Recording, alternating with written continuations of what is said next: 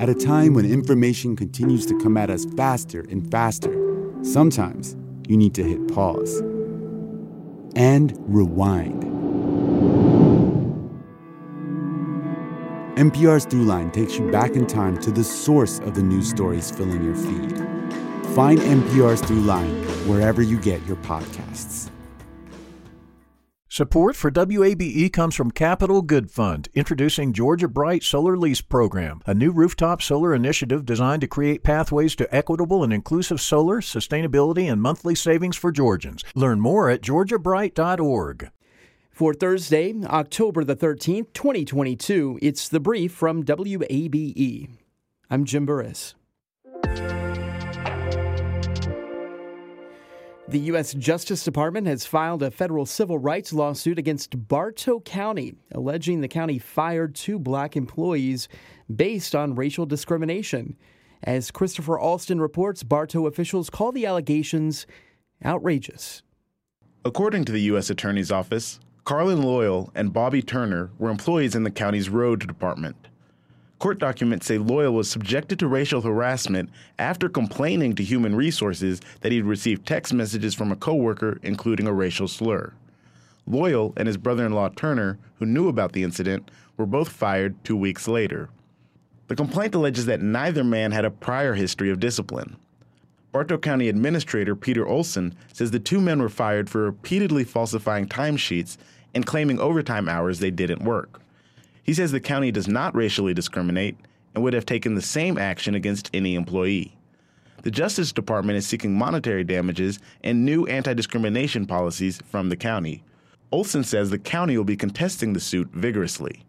Christopher Alston, WABE News. Opening arguments took place today in the federal trial of Clayton County Sheriff Victor Hill. He's accused of using unreasonable force against seven pretrial detainees. Dormaya Vance has more from day one of the trial. Persecutors say Hill willfully violated his use of force training by strapping detainees to restraint chairs for four or more hours at a time. The restraint chair was used as punishment, persecutors say, even when no threat was posed by detainees, and that they left them with several injuries like scars and cuts. Hill's attorneys say the restraint chair was used during the intake process where detainees could be most volatile. His attorneys also say Hill is, quote, different from other sheriffs in that his jail is, quote, strict and orderly. They say his methods are legal and legitimate. Dormaya Vance, WABE News. U.S. Senator Raphael Warnock is asking Wellstar Health System not to stand in the way of Atlanta Medical Center employees who are taking jobs with other companies. The Democratic senator sent a letter to Wellstar's CEO ahead of its planned closure of AMC's emergency department, scheduled for Friday. Jess Mador reports. In the letter to Wellstar Health System President and CEO Candice Saunders, Warnock expresses concern that Wellstar may enforce employment non compete provisions that could prevent Atlanta Medical Center physicians from working for other area hospitals. Such physician provisions are not uncommon in healthcare. Warnock's asking Wellstar not to enforce them as it prepares to close Atlanta Medical Center. Wellstar didn't respond to WABE's requests for information about its physician contracts. In a recent statement, the company says more than 1,400 AMC staff members have so far accepted jobs at other Wellstar facilities. The century old hospital is slated to completely shut down next month. Jess Mador, WABE News. A new survey of professors at Georgia's public colleges and universities shows most respondents are unhappy with recent changes to the tenure process. Martha Dalton has more. The university system says the changes are meant to strengthen tenure by holding faculty accountable. But professors say the changes make it easier to remove tenured faculty. And 57% of those surveyed said it would affect whether they want to stay. Some said they'd already started looking for new jobs. UNG professor Matthew Boedy says that's a bad sign. I think that that shows that many, many people are thinking about it. They might not all do it, might not all find jobs. It's a terrible job market. But yes, if you're even thinking about it, you show the impact of these tenure changes. Boedy heads the Georgia Conference of the American Association of University Professors, which conducted the survey. The survey results also revealed almost 70% of respondents wouldn't recommend Georgia's university system to peers in other states. Martha Dalton, WABE News. Two years ago, Atlanta suburbs helped propel Joe Biden and two Democratic Senate candidates to victory in Georgia. A new poll from the Georgia News Collaborative and WABE suggests a tight U.S. Senate race and Republican Governor Brian Kemp leading his Democratic challenger Stacey Abrams. WABE Sam Gringlass reports on whether the suburbs will again power Democratic wins in this historically red state. Over the years, Adam Pye has voted for Democrats and Republicans. Neither party satisfies me, but I'll probably end up voting for the Democrats down the ticket. Um, not something I normally do, but because of all the MAGA stuff, that's a uh, kind of a deal breaker for me. Pye, his wife, and their dog Penny are relaxing on the manicured town green in upscale Alpharetta. It's the kind of suburban Republican stronghold where Democrats have been making gains. As Kemp and Abrams face off for a second time this fall, both are competing for independent voters like Pye and Brianna Clinton, who's watching her grandkids frolic at the nearby splash pad. Inflation is something that'll come and go. The abortion thing is here to stay, and I don't like it. Democrats hope abortion rights will swing voters their way. Republicans think inflation will work in their favor now that Trump's not on the ballot. But the suburbs aren't simply blown one way or another by the cycle's political winds. Their politics are also shaped by demographics as they grow and diversify. A lot of people are transplants for sure from all over the place. Nikki Samet moved to Alpharetta a year ago from California.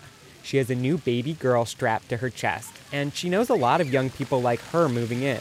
Our community that we hang out with is definitely more diverse and open minded. Democrats often talk about demographics as destiny in Georgia. But the political climate and, yes, individual candidates matter too. Georgia's reporting is 44.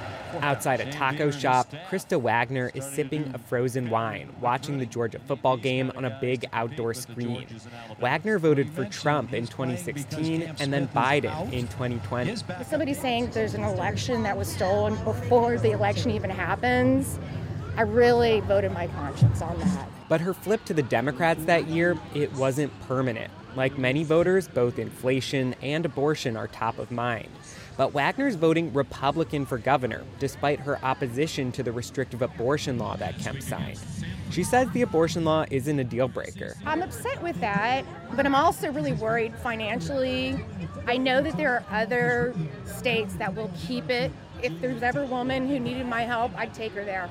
Wagner isn't voting for all the Republicans, though. I do like Warnock so I'll probably vote for him. That's Democratic Senator Raphael Warnock. His opponent is Republican Herschel Walker, the former football star. Walker has come under scrutiny for allegations of violence and most recently reports he allegedly paid for an ex girlfriend's abortion, despite his vocal opposition to the procedure. Even before that, some Republicans like Greg Minor were hesitant about Walker. The allegations against Herschel Walker well, that's something I'll have to take a closer look at because if it's true, yeah, that could change my mind. That's one reason something unusual is happening here. Some voters are splitting their tickets. Polls show Republican Governor Brian Kemp and Democratic Senator Raphael Warnock both leading their challengers. Although Herschel Walker was great at football, I don't know that he is great at politics. That's Cameron Llewellyn. He's watching his son's baseball team, the Brewers. They're about to take the field in Sandy Springs. We're in the championship now. Here we go. Llewellyn voted for Biden in 2020, but mostly as a protest vote against Trump. Now he's picking the Republican for governor and the Democrat for Senate. Llewellyn thinks Georgia's blue wave in 2020 wasn't a permanent realignment, especially given the state of the economy. I do think that unfortunately it was the moment. Things that I find to be important currently seem to be abandoned by the Democratic Party. Up the road in Johns Creek, students are hosting a debate for legislative candidates. My fellow student leadership ambassadors and I are looking forward to presenting. Voters Judy Zhu and Wei King Ding are still doing their research. Like uh, for governor, I, I think the incumbent is okay, but uh, you know I, I don't really like the whole abortion law. Ding and Zhu are new voters. We weren't citizens uh, for the first few years, and of course Georgia has become purple, whatever, and then it became more important for us to vote. Georgia's elections have been tight recently. So, how suburbanites like Ding and Zhu vote could decide crucial races for Senate and governor. And the results here could tell us something more about where American politics are headed in this pivotal moment. Sam Gringlass, WABE News, Johns Creek. And finally, the Atlanta Braves are headed to Philadelphia with their National League Division Series tied at one game apiece. The Braves beat the Phillies last night 3 to nothing. The game was delayed for several hours because of rain, but after five scoreless innings, Atlanta scored all three runs in the bottom of the sixth. And that's it for the brief. You can find more local news at WABE.org. Christopher Alston is our producer, Alex Helmick is our managing editor. I'm Jim Burress, amplifying Atlanta. This is 90.1 WABE. Hey, y'all, I'm Mark Kendall. And I'm David Perdue. And we're the hosts of What's Good Atlanta, the new weekly comedy podcast from WABE. On What's Good Atlanta, we run down uplifting and unusual headlines from the universe known as Atlanta. And while we may not be journalists, we are comedians, and we'll be breaking down news and breaking down the stories that make you smile. We're just trying to see what's good, Atlanta. Episodes drop Fridays at WABE.org or wherever you get your podcasts. I get mine from a guy named Craig. Shout out to Craig. Mm-hmm. WABE. Ever wondered where to find the best dumplings in town? Curious about Atlanta's obsession with lemon pepper? Join us on Savory Stories, a new podcast as we uncover the untold tales behind Atlanta's culinary scene. From the roots of your favorite dishes to the creators that bring them to life, we're diving deep into the heart of the city's food culture. Listen to Savory Stories at wabe.org slash podcasts or wherever you listen to podcasts. WABE.